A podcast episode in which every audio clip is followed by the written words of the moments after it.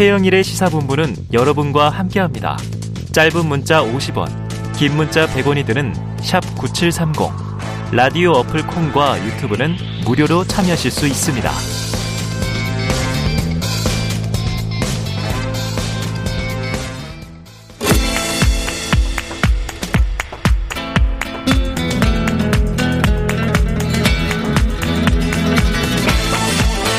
네, 정치권의 허심탄회한 속내를 들여다보는 시간입니다. 각설하고 시즌 2. 자, 현근택 변호사 또 그리고 장성철 대구 가톨릭대 특임 교수 나와 계십니다. 어서 오십시오. 네, 네. 안녕하세요. 자, 아유 시끄러워라. 뭐 이슈가 너무 많아요. 자, 오늘은 검찰 수사권 분리 법안 그리고 지방선거 이야기를 중심으로 꾸려보겠습니다. 자, 먼저 어제 국회 상황 뭐 상당히 복잡하고 어지럽고 그랬죠. 조금 전에 이제 송원석 국민의힘 원내수석 부대표가 국민의힘 입장에서 어제 국회 상황 그리고 법안에 대한 입장 인터뷰를 했는데 현 변호사님 어떻게 들으셨어요? 글쎄요, 뭐 여러 가지 문제는 삼기는 건 같은데 네. 결국 국회라는 게 이제 정치의 영역이고 네. 이걸 지금 뭐 다뭐 뭐 법의 영역으로 끌어들여서 뭐 헌법 소원하고 뭐 뭘 한다 그러는데 어, 사실은 심판도 예, 하고 심판도 하고 한다는데 뭐 아시겠지만 그동안 우리가 국회에서 벌어진 일을 법원을 많이 끌고 갔거든요. 헌재에서도 헌재에서도 그건 입법부에서 결정할 그렇죠. 문제다 이런 한마디로 얘기하면 그렇죠. 왜냐하면 상권 분립이라는 게 딱 정해져 있는 거예요. 네. 예를 들어서 국회에서 하는 일을 예를 들어서 그게 막 위법 행위가 심해가지고 뭐 고소고발을 해서 법적 처벌받으면 모르겠지만 그게 아니면 음. 가능하면 법원은 안길라 그럽니다. 네. 국회에서 일은. 정치나 이런, 이런 거라서 제가 보기엔 아마 국회라는 게 기본적으로 뭐 국회 절차에서 이루어지는 거기 때문에 네. 절차에 따라 이루어지면 된다 이렇게 보고 있습니다. 그럼 좀 무리수가 있다 이렇게 보시는 거고요. 우리 저 장 교수님은 저는 송 의원이 얘기한 것 중에 국민 투표에 회부하겠다라는 거 음. 투표 붙이겠다라는 것만 빼놓고는 음. 다뭐 적절한 얘기를 잘 하셨다라는 생각이 법안 듭니다. 비판이라든가. 네, 우리나라 형사 사법 체계에 중요한 변화를 일으키는 붙인다고 안 했어요. 네? 결정된 바 없다. 그때는 이렇게 네. 얘기하셨어요. 아니 뭐 당선인한테 장재원 의원이 이렇게 보고한다고 했으니 네. 그것은 뭐 논의를 해 보겠죠. 하지만 그것이 과연 그 그게 이제 안건이 되느냐 음. 그 부분에서는 저는 회의적이라는 생각이 들고요. 네. 기본적으로 형사소송법 체계에 중대한 변화를 일으키는 이러한 법안을 4월 15일 날 법안을 제출했거든요. 네. 근데 오늘이 4월 29일인가요? 그렇죠. 28일. 아, 그럼 이게 며칠 만에 하는 겁니까? 네네. 그리고 5월 3일까지, 예, 네, 5월 3일까지 하겠다라는 게 20일 만에 이걸 음. 바꾸겠다는 거거든요. 그 흔한 공청회 한번 안 열었습니다. 이렇게 처리하는 게 맞느냐라는 지적에 대해서 동감합니다. 아, 그러면은 이게 20일 만에 처리됐다? 이게요, 아시겠지만 지난 재작년 한 해에 네. 1년 동안 내내 아마 교수님도 그렇고 저도 그렇고 방송만 나와가지고 얘기하면은 공수처법, 검경 수사권 조정 네. 그렇게 1년 동안 얘기했잖아요. 어. 우리가 그 내용 연장선이에요. 거기 바뀌는 거는 그 당시 6대 범죄 그 사실은 다 없애자 네. 안 된다. 그 사이 절충한 게 6개 남겨놓은 거잖아요. 네. 이 논쟁이 사실은 20년, 30년 된 논쟁입니다. 똑같은 얘기예요. 계속 아. 반복되는 얘기이기 때문에 핵심적인 얘기는 그 당시에 이제 절충으로 어찌 보면 6대 범죄 남겨놓은 건데 그거를 다 없앨 거냐 말 거냐. 지금 어쨌든 여섯 개 남겨뒀다가 이제 두 개 남긴다는 거잖아요. 나머지 얘기는 다 똑같은 얘기예요. 아, 자. 근데 논쟁이 논쟁이다. 아, 논쟁이나 의견 부딪힘만 있었지 논의나 협의가 없었어요. 음. 그래서 부작용이 최소화된 그리고 국민들에게 혜택이 가는 그러한 법안을 제대로 여야가 합의해서 음. 전문가들과 공청회나 전문가들 토론회를 통해서 만들어야지 네. 이런 식으로 갑작스럽게 하겠다라는 것은 네. 결국에는 양양자원이 얘기했던 것처럼 민주당 의원들 20명 조사나 수사를 받아서 감옥 가는 것을 방지하기 위한 방탄용 입법이 아니냐 그런 음. 비판으로부터 자유로울 수 없다라는 생각이 듭니다. 아니 우리 권성동 의원께서 검사 출신이고 사선 의원 하시는 동안 다 검토하신 거잖아요. 본인이 하셔가지고 미스, 했다고 그랬잖아요. 어, 본인이 사인하고 그다음에 네. 의원총회 가서 다 얘기하고 야, 아, 현 변호사님 미스했다고 했잖아요. 아니 이렇게 중요한 걸 지금 말씀처럼 이렇게 중요한 거를 단순히 미, 아니 합의하고 그다음에 가서 의원총회 가서 다 박수 치고 네. 국회의장하고 사진 찍 사진까지 찍었잖아요 사인하고 아. 근데 이제 와서 이틀 만에 아이고 내가 그러면 권성동 의원 한 명만 미스한 거예요? 거기에 있는 의원총회 갔던 분들은 다 뭐예요? 어. 이거, 이거, 이거, 아니, 이렇게 하루 아침에 갑자기 바뀐 건 딴 거 없어요. 한동훈 후보자나 뭐 윤석열 당선인 측에서 아, 이거 좀 이상하다 이러니까 바뀌는 거잖아요. 이게 무슨 공당입니까? 하루 아침에 주말 사이에 완전히 180도 네, 바뀌어가지고 하는 게 저는 도저히 네. 이해가 안 가요. 자, 뭐 이제 그동안의 과정을 쭉 두 분이 주고받으셨는데 장 교수님 요게 이게 지금 아킬레스건이 돼버렸어요. 네, 맞아요. 합의를 하는 바람에 할 말이 없어요, 제가. 그러니까 지금 민주당이 독주한다고 하다가 지금 합의하는 바람에 명분을 아니, 권 의원이 왜 그러셔가지고 네, 저희가 반박하기가 네. 상당히 곤혹스러운 부분이다라고 네. 말씀드립니다. 자, 그래서 이제 핵심 내용을 좀 이야기 나눠보겠습니다. 본회의에 법안은 올라갔는데 네. 그동안 자 민주당 원안 그리고 합의한 권성동 원내대표가 한때 사인했던 그 다음에 미스라고 했지만 그 다음에 또 정의당의 그렇죠. 중재안을 받았다. 네. 그 다음에 문구 하나 하나가 좀 바뀌고 있다. 네. 지금 여러 가지가 있는데 현 변호사님. 네. 지금 본회의 올라가 있는 안은 어떤 안이라고 우리가 이해하면 맞습니까? 일단은 뭐 그 당초에 합의했던 거는요. 아마 네. 이제 6대 범죄에서 두 개만 남기고 이랬잖아요. 예. 그다음에 이제 별건 수사 금지 이런 조항이 있었는데 거기에 이제 어떤 논란이 있었냐면 이제 이번 공, 뭐 지방선거도 피하는 거 아니냐. 네. 이래서 정의당에서 어, 선거법에 대해서는 연말까지 하게 하자. 연말까지라는 건 6월에 선거를 하면 공소시효가 6개월이니까 네. 12월까지는 하게 하자는 거고. 지방선거 수사까지는 검찰이 그렇죠. 한다. 남겨둔다는 거고. 이제 논란이 됐던 게 결국은 보안 수사를 할 수 있느냐 없느냐. 네. 이제 중재안에서는 보안 수사를 이의 제기하거나 아니면은 할 경우는 할 수 있게끔 돼 음. 있었어요. 음. 근데 그 보안 수사를 하더라도 별건 수사는 안 되는 걸로. 네. 근데 별건이라는 건 이제 동일성 인정되는 범위였는데 그러니까 전혀 다른 사건을 수사해서는 안 된다. 그렇죠. 근데 이제 이거를 마치 법 적용 문제 지금 예를 들어서 엠번방 사건 같은 게 범죄 조직 적용 못한다 얘기하는데 음. 그거는 법을 잘 모르고 하는 얘기예요. 어. 예를 들어서 사실관계는 하나예요. 이 법에 대해서 절도를 적용할지 아니면 뭐 횡령을 적용할지 아니면 이거를 예를 들어서 단순히 그냥 아청법을 적용할지 네. 범죄 단체 적용할지는 법의 적용 문제예요. 음. 그러니까 동일성 인정되는 거예요. 아. 네, 되기 때문에 문제가 없고 그다음에 예를 들어서 지금 뭐 예를 들어서 뭐 그럼 공범은 수사 못한다 이런 얘기 하잖아요. 네네. 근데 예를 들어서 공범이 있는지를 알면 어. 경찰 단계 수사를 할 수 있는 거죠. 네. 그렇죠. 만약에 공범이 있는데도 불구하고 수사를 안 해.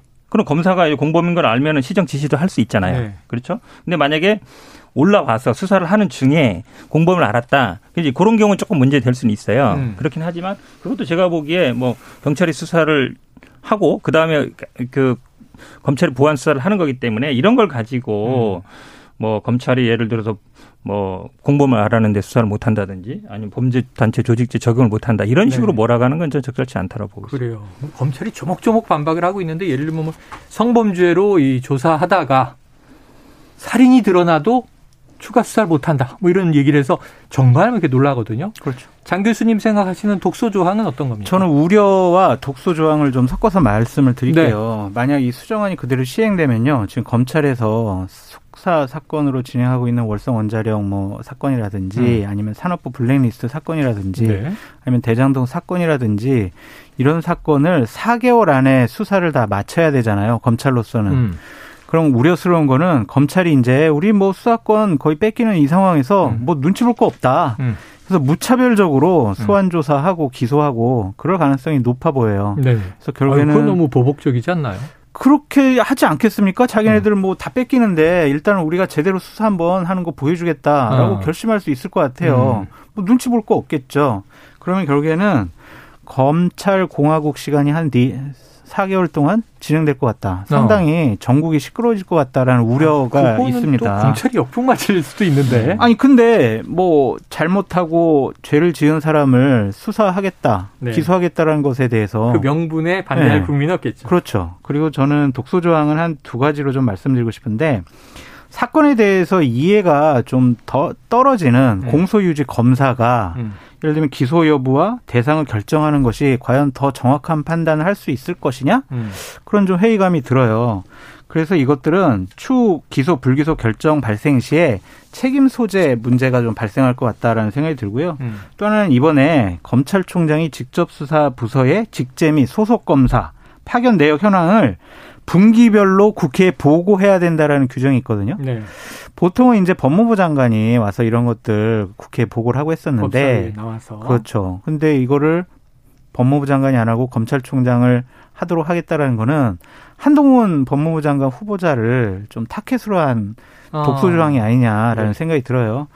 우리나라 대한민국 법 체계를 특정인이 미워 싫어 그렇다고 이렇게 바꾸는 것 자체가 조항을 바꾸는 것 자체가 옳지 못하다라는 생각도 듭니다. 네. 말씀드리면요. 어, 반론 있으시군요. 아, 이게 역사가 어떻게 발전했냐면 예전에 우리 원님 재판 생각해 보시면 네. 수사도 하고 기소도 하고 재판도 하고 네. 내 죄를 내가 알렸다. 네네네. 네, 네. 거기서 이제 권장 몇 대 바로 집행까지 다 해요. 그렇잖아요. 네. 바로 줄이를 틀기도 하고 네. 맞잖아요. 그렇죠. 그럼 거기서 자백하면 뭐 예를 들어서 뭐 권장 100대든 아니면 뭐 사형이든 음. 이렇게 하는데 역사가 이게 분리돼 왔어요. 기소 기관과 재판 기관. 음. 지금도 사실은 판사가 그냥 그 직접 수사하는 게 제일 좋아요. 네. 그래야 제 사건 제일 잘할 거 아니에요. 네. 근데 기소하는 사람과 재판하는 사람이 분리가 됐거든요. 네. 분리됐다가 그 다음에 어떻게 분리되냐면은 기소하는 사람과 수사하는 사람이 분리해 왔어요. 음. 외국은 다 이렇게 돼 있습니다. 네. 이미. 근데 우리나라만 이제 검사가 수사도 하고 기소도 하는 걸 당연시 여기는데 수사를 한 분은 항상 기소를 하고 싶어 해요. 음. 왜냐면 자기가 열심히 수사했는데 이게 기소 안 된다 그러면 허탕친 거잖아요. 네, 범인이라고 지목했는데. 그렇죠. 그렇죠. 완전히 분리돼 있으면 서로 견제가 됩니다. 그러니까 역사는 그렇게 발전했다는 걸 말씀드리고 그래서 공소 유지 부분과 그러니까 기소하는 부분과 수사하는 사람은 분리되는 게 맞다. 그다음에 이 분기별 보고는 왜 나오냐면요. 음. 검찰 쪽 조직표 쭉 보면은 조직은 그렇게 돼 있는데 네. 나중에 파견이란 형식으로 많이 인원을 늘려가지고 사실상 거기서 특수수사가 하는 경우 굉장히 많았어요. 그러니까 소속은 예를 들어서 부산지검인데 네. 실제 일은 서울지검에 서 하는 거예요. 어떤 음. 특수부 사건을 할 때 그런 식으로 많이 해왔거든요. 음. 그게 그러니까 검찰 내부 아니면 잘 모르는 거예요. 음흠. 내부 인사명령을 하다 보니까 이제 그러지 말라. 그러니까 인지수사라든지 특수부를 그렇게 운영하지 말라. 이제 그런 취지가 있다 이렇게 말씀드립니다. 네. 자꾸 지금 뭐 수사 수사권과 기소권이 분리되는 게 뭐 전 세계적인 뭐 현상이다. 글로벌 스탠다드다. 그렇게 얘기하시는데 제가 그냥 하지만 10개 국가에 말씀드릴게요. 예. 시간 충분히 주세요. 독일 형소법 제61조 검사는 모든 종류의 수사를 스스로 수행하거나 경찰기관과 경찰 공무원과 이를 수행하도록 할 수가 있다.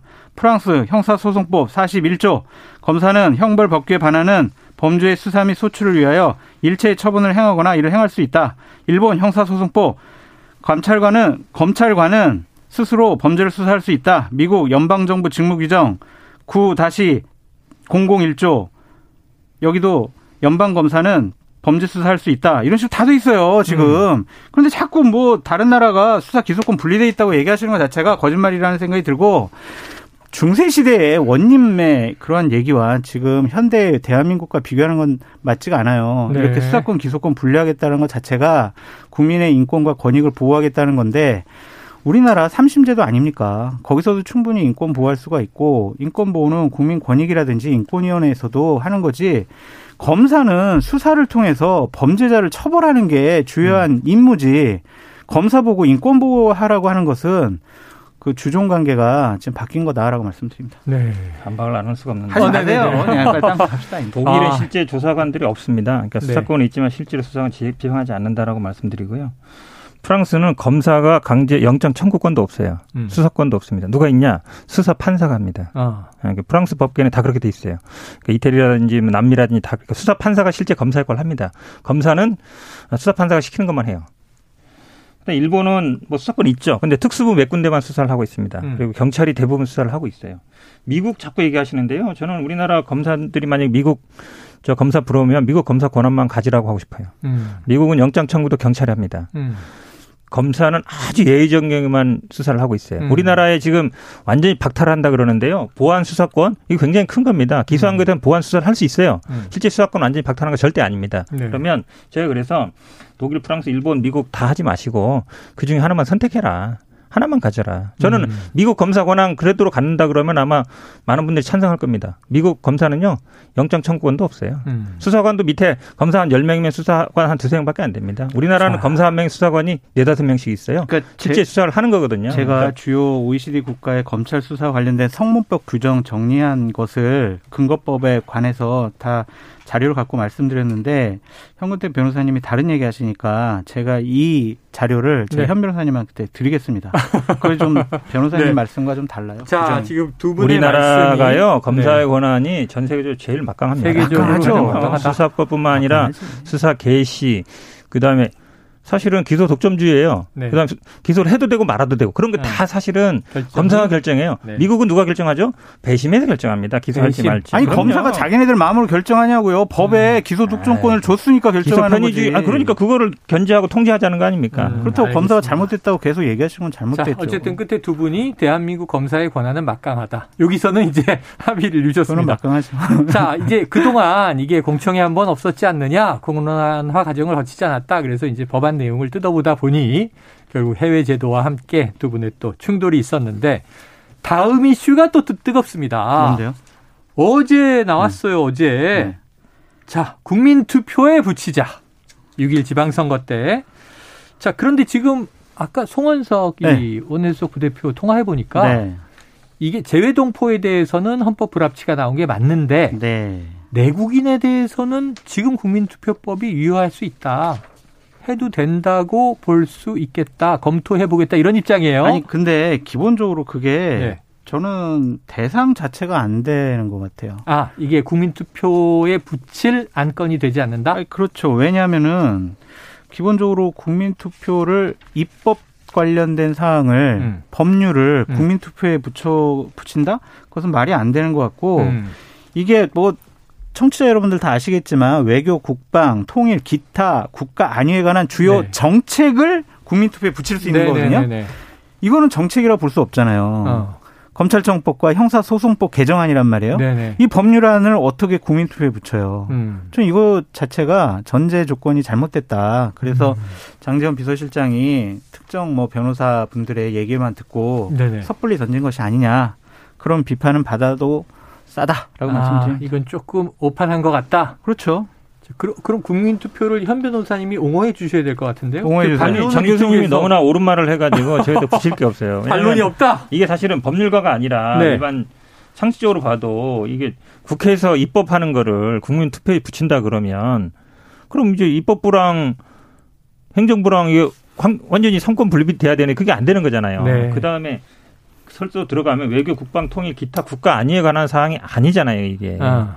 왜냐하면 각 행정부 내에서 경찰이 할지 검찰이 할지 어찌 보면은 행정부 내에서의 어쨌든 누가 할지 역할 분담에 대한 거거든요. 네. 우리나라 무슨 검사가 수사를 못하면 국가 안위가 흔들립니까? 음. 저는 그 생각이 되게 웃긴 것 같아요. 이게 아, 검사가 수사권을 못 가지면 국가 안위가 흔들린다고 생각하시는 분들이 이 얘기를 하는 거거든요. 어.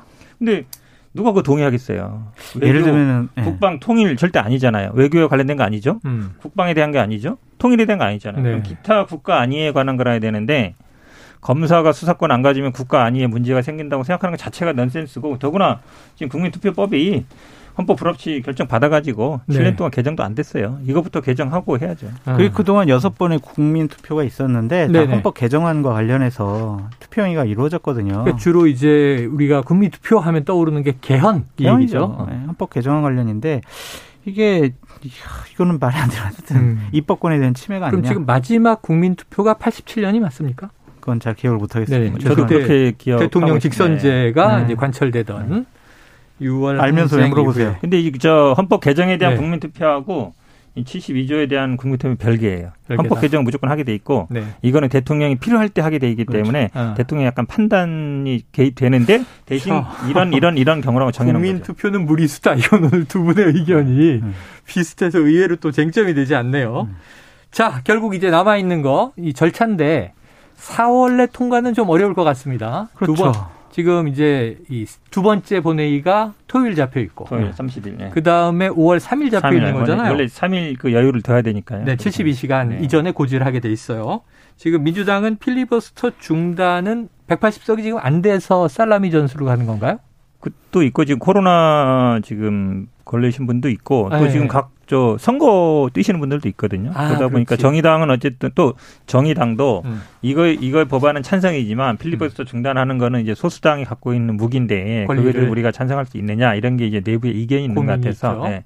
그리고 아마 또 숫자 딱 맞춰놔도 또 문제가 생기거든요. 네. 그 학생 변수가 생기기 때문에 어디 가 계신 분도 있을 거 이래서 어.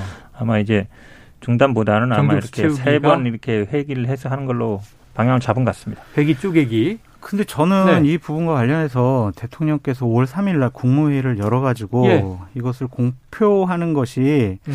과연 이것도 절차적인 정당성에 맞느냐라는 생각이 민주당 들어요. 목표는 그런데. 근데 예를 들면은 국무회의는 보통 화요일 날 네. 오전 10시쯤 열리거든요. 예, 예, 예. 그런데 만약 이 법안이 어. 오전 10시에 통과되기는 어려워요. 어. 필리버스터를 하게 되면은 기본적으로. 음. 그러면은 오후에 국무회의를 열어 가지고 이거를 처리한다? 오전은 국회 통과하고 네. 그래서 오후에, 오후에 국무회의 통과한다. 네. 그러면 이게 뭐가 이상하잖아요. 음. 이 법안 민주당이 원하는 거 법안 처리해주기 위해서 퇴임하는 대통령께서 국무위원 국무회의까지 원래 열렸던 시간을 뒤로 늦춰가지고 음. 이거를 공표한다. 과연 이게 맞는 것인지 좀 솔직히 대통령께서 그런 선택 안 하셨으면 좋겠다라는 생각도 듭니다. 이게 이제 뭐 아니, 이건 국무회의를 뭐 화요일 날 문제인데 9시에 해 왔죠. 그동안 하는데 뭐 그거를 네. 9시에 해야 되고 오후 2시에 뭐 다시 시하면 안 되고 그런 건 없거든요. 어찌면 관례와 전통과 이게 네. 다 있잖아요. 아니, 그리고 화요일 날 안 하고 수요일 날 하면 안 돼요? 목요일 날 하면 안 돼요? 아. 국무회의라는 거는 필요할 때 하는 거기 때문에 지난번에 아마 예비비 같은 경우에도 임시국무회의 임시국무회의 열어서 하잖아요. 임시국무회는 목요일 날 열게 돼 있잖아요. 임시국무회의 날 여지 말고 그냥 화요일까지 기다리시지 그랬었어요. 자, 목요일 날 임시국무회의 열어야 되는데 아니, 화요일 수요일 날 임시국무회의 열으라고 하시면 어떻게 해요? 네. 목요일 날 여는데. 자, 5월 3일 날짜가 공교로워서 이게 모양새 문제 때문에 또 감론을박이 있습니다. 자, 지방선거 보죠. 지방선거. 그런데 지방선거 보기 전에 지방선거의 현역 의원들도 네. 여야에서 뛰어들다 보니까 여기저기 지금 국회의원 재보선 지역이 생겼어요. 네. 그러다 보니까 지금 자 윤심을 입은 것인지 아닌지 지금 경기도지사에 출마한 김은혜 의원 엄청 입었죠. 윤심을. 지금 이제 의원직 던져서 전 의원 되는 건데 어, 어, 엄청 입은 거예요. 그럼요. 윤심이 작동했다. 아, 그러니까 당연히 국민의힘 경기도당 당협위원장들 90%가 아. 김은혜 의원을 도왔지. 네네. 윤심이 아니었으면 왜 도왔겠어요? 유승민 전 의원이 올라갔을 수도 있다. 또 반반 도왔을 수도 있고. 뭐 네. 아유, 요 틈새를 또. 아, 이거. 이거 정말 얘기하면 위험한 건데. 아, 얘기해 네, 주세요. 아니요, 아니요, 아니요. 어, 더 해주세요. 네, 말씀해 주세요. 네. 그런데 분당갑이 지금 이제 이 보궐 지역이 됐어요. 그러다 보니까 안철수 인수위원장이 5월 9일에 인수위원장 임기가 끝이에요. 11일 대통령 취임. 그럼 이제 6월 1일 재보선이니까 그 이후에 안철수 인수위원장은 그럼 뭐 하나? 그랬는데 이 분당갑 출마 가능성 장 교수님 어떻게 보십니까? 아, 뭐 이렇게 길게 얘기하세요. 음. 5월 7일 날 출마 선언을 한다고 지금 네. 준비 중입니다. 아, 준비 중이다? 네. 5월 7일에? 네. 그러니까 인수위의 주요 활동이 5월 6일 날 다 끝나는 모양입니다. 네. 뭐 국정과제도 다 그때 발표를 하고 그래서 지금 실, 윤, 어, 안철수 네. 위원장의 실무진들에게 안철수 위원장이 네. 출마하겠다. 그리고 5월 7일 대략 어, 현재로선 5월 7일쯤에 출마 선언할 테니까 준비를 해라. 라고 지시가 내려간 상황이고요. 윤석열 당선인께서도 뭐 오. 그런 것에 대해서 그런 게 좋겠다라고 이제 언질과 뭐 용인, 아, 윤 당선인도 양해, 양해 이런 것들을 해 주신 것으로 알려져 있고 이준석 대표도 네. 아유 감사합니다. 저희 제 지역구인 노원에 안 오시고 아. 분당에 가주시니까 정말 아, 감사합니다. 겹쳤었죠. 출마하시면 저희가 당에서 적극적으로 돕겠습니다. 삼박자가 맞아 떨어진 아, 거예요. 아, 삼박자가. 네. 그렇기 때문에 100, 아, 죄송합니다. 99% 출마하신다. 라고 말씀드립니다. 이야, 이거, 이거 제가 지금 그냥 이거 어떻게 되려나 호사가들의 입담인가 그러고 던졌더니 네. 팩트입니다. 거기 이렇게 얘기를 하셨어요. 네. 99%. 네. 예언이거나 첩보 수준이 아니라 네. 거의 확정적이다. 네, 아니면 어떡하죠? 아니면 이제 아니, 이건 완전히 이후에 아니 이거는 오늘 제가 보기에 아마 네. 먼저 쓰면 단독 쓸 언론사가 되게 많을 것 같아요. 아, 그럼 시사본부 단독으로 할까요? 네. 네. 알겠습니다. 자, 그러면 네. 지금 이제 요런 게 재밌는 거예요. 뭐냐면 안철수 인수위원장이 대선 주자였는데 단일화 이후 공동 정부는 무산된 상황이고 자, 의원직으로 원내에 진출하겠다. 네. 그다음에 이제 당권 도전할지 말지는 이제 지켜볼 문제지만 그러다 보니 그럼 민주당의 대항만 누구냐? 결국 이 대선 주자급 대선 2라운드 되지 않았느냐? 네. 이재명 고문 아니냐? 맞습니까? 아니 근데 저는 한 가지 의문이 네. 물론 이준석 대표가 언론에서는 분당 나가라 이렇게 했지만 네. 저는 이준석 대표가 원외거든요. 아 그렇죠. 원외잖아요. 본인이 네. 원외. 근데 안철수 대표가 원내로 들어와서 오는 거를 좋아할까 아. 이런 생각이 들고 왜냐하면 네. 안철수 대표가 차기 당 대표를 노린다는 건 다 알잖아요. 음. 그러면 만약에 원내로 들어왔을 때는 어 굉장히 유리해질 수 있거든요. 네. 그거를 용납할 것인가? 저는 아마 이준석 대표가 분당 나가라는 건 진심은 아니었을 거다라고 음. 보고 안철수 지금 인수위원장이 물론 이제 안내비 판게 있습니다. 그러다 보니까 이제 네네네. 각 지역에 속할 수는 있는데 사실은 지금 이, 이분이 총리도 안 가고 장관도 안 가고 네. 지분이 없어요. 어. 이 윤석열 지, 정부에 대해서 어허. 그러다 보니까 그냥 국회의원이나 가라 이런 건데 보궐이나 국회의원이나 가라 아니 아니 아니 그 말은 아니죠. 아니 지난번에 단일화 할때 이랬잖아요. 네. 나는 행정부에 가서 경험을 쌓고 아, 싶고 그런 얘기 했었죠. 그러니까 행정 총리나 뭐 최하 네. 부총리라도 할 줄 알았는데 네. 그냥 이제 자리 비었으니까 그냥 국회의원이나 나는 죄송합니다만 음. 그러니까 그 행정부에 대해서는 권한을 하나도 안 주는 거잖아요. 네네네. 그래서 그걸 하려고 할까라는 생각이 좀 들고 네. 일단 두 번째 그다음에 이재명 전 지사 같은 경우에는 갑 지역은 아니고 을 지역으로 알고 있는데 임해동 네, 네. 아 임해가 아니고 저쪽이죠. 저 순회 순회동이죠. 순회동. 음. 근데 저는 아마 당장 출여 저 출마하기는 쉽지 않은 상황 아닌가. 네. 왜냐하면 지금 좀 이르다라는 평가가 많고 그러니까, 음. 그러니까 이재명 지사 같은 경우도 당 대표 도전은 거의 뭐 기정사실화 되고 있지만 네. 보궐선거 나가야 되느냐 이거는 좀 아직 좀 이르지 않냐 이런 점이 아, 많은 것 같습니다. 당 대표 도전 한 네. 8월 정도인 거고. 앵커님 제가 현근택 변호사님께 네. 저주의 말을 좀 한번 저주 저주. 에이 제주도 국회의원이나 하러 가라. 에이, 아, 아, 아, 대회인. 아니, 그거는 국회의원 이나. 이나는 취소입니다. 그, 안 그래도 뭐 저 이 박지현 공동비대위원장 네. 일개 법무부 장관 후보자가 그래서 일개 뭐 이런 게 지금 막 네. 이제 논란이 되는데. 아, 형은태 대회님 여기서 방송하지 말고 저는 제주도 국회의원 하시는 거 보고 제주도 싶어요. 제주도 국회의원이나 이번에 이번에 아마 아마 보궐선거 있죠. 보궐선거 할 가능성 있죠. 아, 네. 있어요. 네. 네. 그리고 이번에 분당갑에 출마하는 분들 보면은 음. 특징이 있습니다. 네. 저는 민주당에서는 김병관 전 의원이 출마할 것 같은데 아. 재산이 많아요. 아. 안철수 아, 그렇죠, 그렇죠. 전 대표 급젠. 2천억. 네. 아니 그건 결과론이고 네. 다 이제 벤처기업인 출신인 거잖아요. 아, 그 재산이 네. 많은 분들이 출마하는 게 공교롭잖아요. 아, 네 그렇죠. 네. 그럼 이제 부자 대 부자의 대결이다. 그러니까요. 그럼 재산이 조금 더 많을수록 유리합니까? 글쎄요. 그러니까 근데 이 지역은 지난 총선에서도 김은혜 의원 국민의힘이 이겼고요. 네. 지난번 대선에서도 윤석열 후보가 이겼습니다. 네. 그래서 민주당으로서는 좀 좋지 않은 텃밭이다라고는 네. 말씀드릴 수 있습니다. 알겠습니다. 지켜봐야 되겠죠. 지금 네. 한 이제 1, 2분 남았는데 장 교수님. 네. 그 지금 서울시장 경선 더불어민주당은 네. 진행 중인데 네. 송영길 전 대표 얘기를 하고 싶다 그러셨어요? 어떤 얘기? 1분 남겨놓고 저보고 하라고요? 아유, 요약해 보세요. 송영길 대표께서 상당히 좀 부적절한 선택을 하신 것 같다라는 생각이 들고 서울시장 도전이 네. 그 송영길 대표의 도전 때문에 민주당이 대략 20여일 동안 아. 서울시장 공천 어떡하지? 누구 할까? 기준이 뭐지? 원칙이 뭐지? 누굴 컷오프 해야 되나? 아니야, 컷오프 하면 안 돼. 다시 살려줘야 돼. 음. 이거 좀 20일을 허비했거든요. 네. 서울시장이라는 지방선거에서 가장 중요한 상징적인 자리에 대해서 아. 이러한 갈등과 혼란, 여러 가지 어려움이 있었다는 거는 지방선거 자체가 민주당이 네. 어려워질 수가 있어요. 어. 특히 또 서울시장이 좀 저렇게 뽑히게 되면은 진영이 분열되고 어. 그러면 구청장, 시의원들, 구의원들 다 어려워질 수 있거든요. 어. 그래서 본인의 주도권, 기득권을 유지하기 위해서 민주당 전체의 서울시의 선거 판세를 음. 좀 어렵게 하지 않았느냐. 꼬이게 만들었다. 그래서 비판하고 싶습니다. 비판을 하셨습니다. 짧게. 그런데 지금 결과적으로 보면 송영길 전 대표라도 안 나왔으면 네. 아무도 못 모시고 왔죠. 박주민 의원 사퇴했죠. 근데 이제 여태까지 민주당 계열에서 서울시장 후보에 당선시킨 것은 네. 외부의 영입이에요. 조순, 네. 고건, 박원순. 영입. 이런 분들이 당선됐지. 음. 예를 들면 김민석, 한명숙, 뭐 강금실, 내부에서 그다음 박영선 이런 당내에서 중진원이 나왔을 때는 다 떨어졌어요. 어. 그러니까 이번에 승리하려면 결사적으로 외부에서 음. 영입했어야 되는데 그것을 못하게 했잖아요. 내가 나갈 거야! 막 이러면서. 자, 현 변호사님 끝으로 반론해 주시죠. 하지 마세요, 반론. 어, 서울시장에 대해서는 민주당 뭐 할 말 없습니다. 아, 할 말 없다. 네. 반론, 반론이 없습니다. 그럼요. 야, 하지 마시라는 말을 그대로 받으셨습니다. 자, 현근택 변호사, 장성철 대구 가톨릭대 특임 교수와 각설하고 시즌 2 여기서 마무리하겠습니다. 잘 들었습니다. 감사합니다. 고맙습니다.